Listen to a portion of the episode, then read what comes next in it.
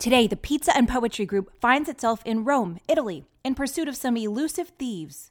Will they be able to find them before they steal the lava samples?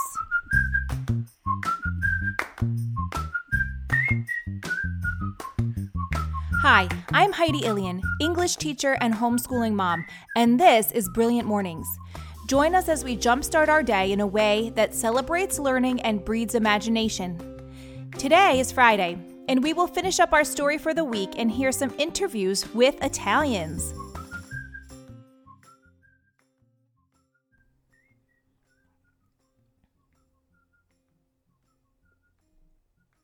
Welcome to Rome, the city on seven hills, built by Romulus and Remus, the twin sons of Mars, who were raised by a she wolf. The hotel clerk greeted the Pizza and Poetry Club and several of their parents who had agreed to chaperone the trip. The children's sideways glances at each other revealed their confusion. It's just a legend, Micah's dad explained. A story people have been telling for hundreds of years or maybe thousands, but it doesn't mean it's true. Oh, they gasped. Now we only have time to see Vatican City before we eat dinner and meet with the Italian investigators. Let's get ready. And I have a surprise. Mr. and Mrs. Martano, our good friends from home, have agreed to accompany us during this trip to translate and make sure that we understand the Italian culture. Mr. Martano grew up here in Rome, and his wife lived here with him for many years before they moved to the United States. We have so many questions for you, Claire declared as Mrs. Martano led them out the door for a swift tour of Vatican City. She explained that Vatican City was not part of the country of Italy, but a city state where the Pope lives and rules. He's also the head or the leader of the Roman Catholic Church.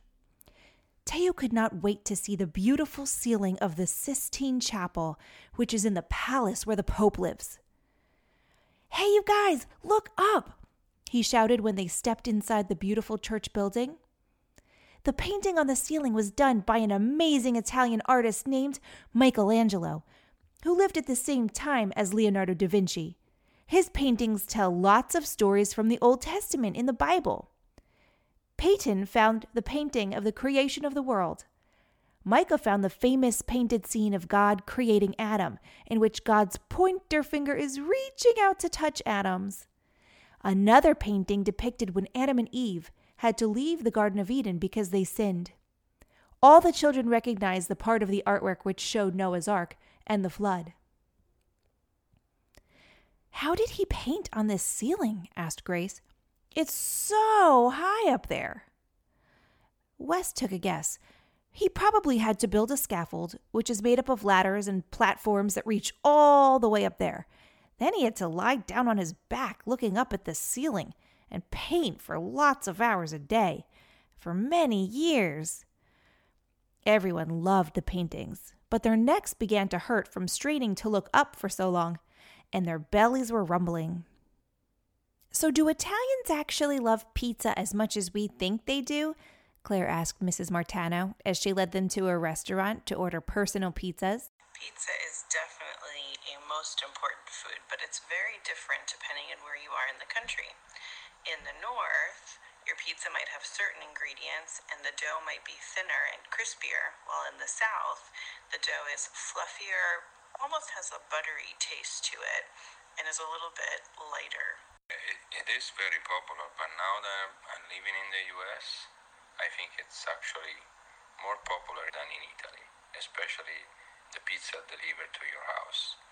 Uh, because in Italy, uh, we don't really like our pizza to be delivered. It's very rare, maybe once a week, sometimes on Sundays when we are lazy but we prefer to go and eat it at the restaurant.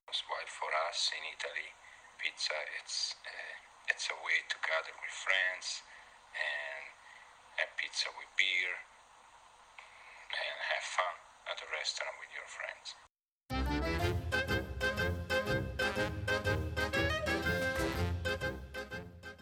No one had ever tasted such a delicious crust, rich sauce, and fresh cheese. During their meal, a man and woman appeared and introduced themselves as Italian detectives. I'm Detective Tiramisu, stated the woman who had a kind face and long, straight dark hair. And I am Detective Sospiri, explained the very serious man, who was tall with a round belly.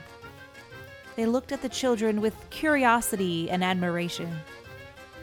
So you are the pizza and poetry detectives who found our criminals. Tell us everything you heard the thieves say.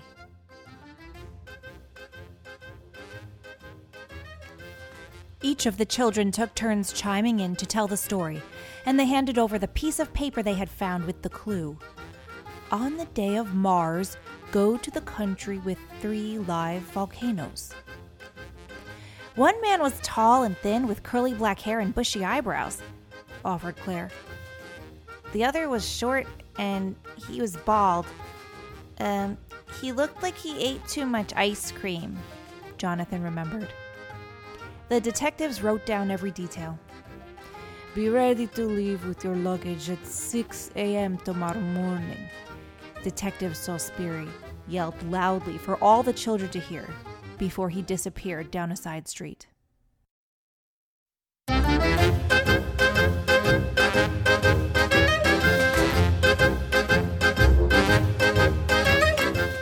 The next morning, 14 tired children and their parents filled several taxis and were driven to a private airport where the detective's plane waited. They climbed aboard excitedly, nibbling at the sweet breakfast pastries which had been thrown their way. Their parents sipped cappuccinos with milk. During the flight, the children tried to learn all that they could about Italian culture so that they could fit in. What was life like when you were 10 years old like me, Mr. Martano? asked Wes. I remember we were in seven in a car because this family, there were five kids, five between my brothers and sisters, and I was the basically the, the only child, and I was going with them. They they were giving me a lift to to my school. Uh, school at that time it was very fun. Uh, we learned a lot of things, uh, do a lot of projects, and what I remember mostly, like we were a lot of time outside, and we were playing soccer, uh, volleyball, uh, do gymnastic. It was very very fun period. And after after school ended, uh, they dropped me off nonna's house, and I was with them uh, for lunch. Then we very always very great lunch, and then we sometimes we took a nap together, and then we were going. We were walking on our neighbor. I remember I used to pass hours and a newsstand where a, a friend ours a newsstand, and I was reading comics book. I was drawing. We were playing together, and then we were walking around the neighborhood. where I knew everybody. So we were stopping at a grocery store that is called Alimentare, like a little drugstore, and they were giving me food or something to drink, and we were talking. Then we were going to the playground, and then my mom came back from work, and I, wa- I went back home, and I was doing my homework, then dinner, and then no, go to bed. It sounds like a really fun and happy childhood, Mr. Martano. Now, could you tell us how to say a couple of important things like hello and goodbye? Uh, hello is actually salve, which is a derivative of salvation. So if you don't know someone, that is a formal greeting, salve. Like if you walk into a shop. Um, otherwise, you can say ciao. If you wanted to say goodbye, a formal goodbye would be arrivederci or arrivederla, which literally means we'll see each other again. Um, if you're on the phone with someone, you say a million ciaos. Ciao, ciao, ciao, ciao, ciao, ciao, ciao, ciao, ciao, ciao, ciao, ciao, ciao, until eventually somebody hangs up. Well, okay, now we need the most important thing. How do you say, can I have a chocolate ice cream? Posso avere un gelato al cioccolato? By the time their plane landed in Sicily, four hours later, the children had learned a lot about life in Italy. They boarded a ferry to Stromboli, the very small island which held the Stromboli volcano. I see the volcano! Micah shouted, pointing ahead to a triangle shaped mountain. He jumped up and down excitedly. This one is always active, but it's safe. Look, it's spewing ashes and smoke. The children were a bit scared as they approached the small island with an erupting volcano, but the detectives assured them the explosion would not last long. After a brief rest and a quick stop to eat more pastries, bread, and cheese on the island, the detectives split the children up. The girls were to wait on the beach, keeping an eye out for the thieves to appear, while the boys hiked up Stromboli, close to the volcano's crater, where a volcanologist station had been set up and scientists were busily labeling samples of lava. We've noticed some changes in the lava that's spewing out of Stromboli, one volcanologist explained. We're making huge scientific discoveries, and we know that other countries and scientists would like to take credit for this. They want to be famous. This must be why there are thieves trying to steal our samples. Suddenly, everyone heard a bubbly sound coming from the volcano, and then a roar that sounded like the engine of an airplane. Ash and lava came flying out of the crater, and the volcanologist instinctively grabbed the children, shouting, Run!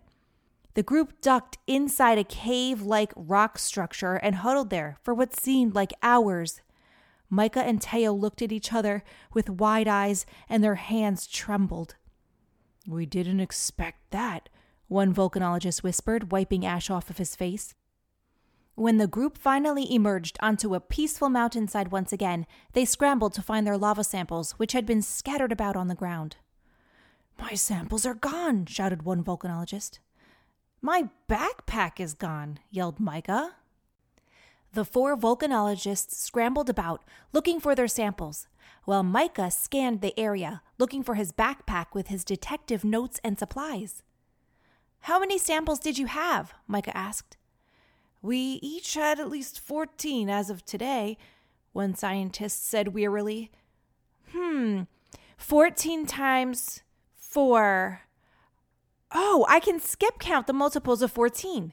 14, 28, 42, 56. So you had about 56 samples. How many can you find now? Only about 20 between all of us. Strange, Teo yelled. Then Jack and Micah spotted movement down the volcano about 100 feet. That guy has my backpack, yelled Micah. After him. The four volcanologists and the troop of detective boys ran as fast as their legs would take them, but couldn't seem to keep up with the man ahead of them. Back at the beach, the girls had gotten a bit distracted swimming in the ocean. Peyton had even taken out her snorkeling gear and started looking for fish underwater. She didn't see any interesting fish, but what she did see made her want to throw up. A starfish had just pried open something that looked like a clam with its arms then pushed its stomach out and started to digest the poor creature outside of its body. What in the world? Peyton thought to herself. But suddenly she remembered Micah's mystery animal. This is it! This is it! She popped her head out of the water just in time to see Micah running toward the beach. Micah, your mystery animal! I found it! I found it! Peyton, Micah yelled back. I found the thief! Quick, get the girls! Everyone turned to see a tall man with curly black hair stumbling over a rocky portion of the beach. He tried to hop into a speedboat, which a stockier man was driving. Detectives Tiramisu and Salisbury, however, pounced upon the tall thief, bringing him down to the ground, just as the speedboat pulled away quickly. They started questioning the man in Italian, but it was clear he could not understand the language. Detective Tiramisu handcuffed the man, grabbing his backpack, and Detective Salisbury sprinted toward his boat to try and chase the accomplice who had gotten away. You'll never find him, yelled the tall thief as he struggled in his handcuffs. We are not alone, and that lava should be ours, he whimpered.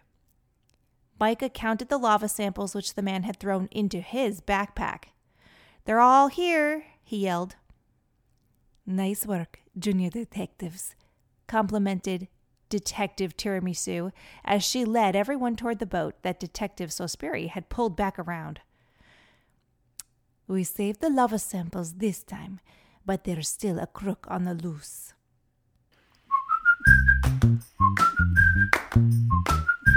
Today, the pizza and poetry detectives help catch one criminal and save the lava samples. They also explored life in Italy and discovered a new Italian artist, Michelangelo. I hope you'll spend some time reading about the Italian Renaissance and choosing your favorite Italian artist. Let me leave you with our encouraging quote about love It keeps no record of wrongs and does not delight in evil. Today, the children in our story found evil and worked together to fight it. I hope that you will be a force in our world who will know the difference between right and wrong and always fight for what's right. I really enjoyed our fun week together. Until next time. Hi, everybody from Brilliant Mornings. Um, for those of you who don't know what the mystery animal is, it's a starfish, and two of you guessed it. Good job. Um, and I'm Say going good to have the next mystery animal in a pinch. This episode was produced by Heidi Illian with intro and outro music by Matt Greikar. Guest stars were Mr. and Mrs. Martano and Micah Illian. Please email me at brilliantmornings at gmail.com with pictures and comments. Thank you.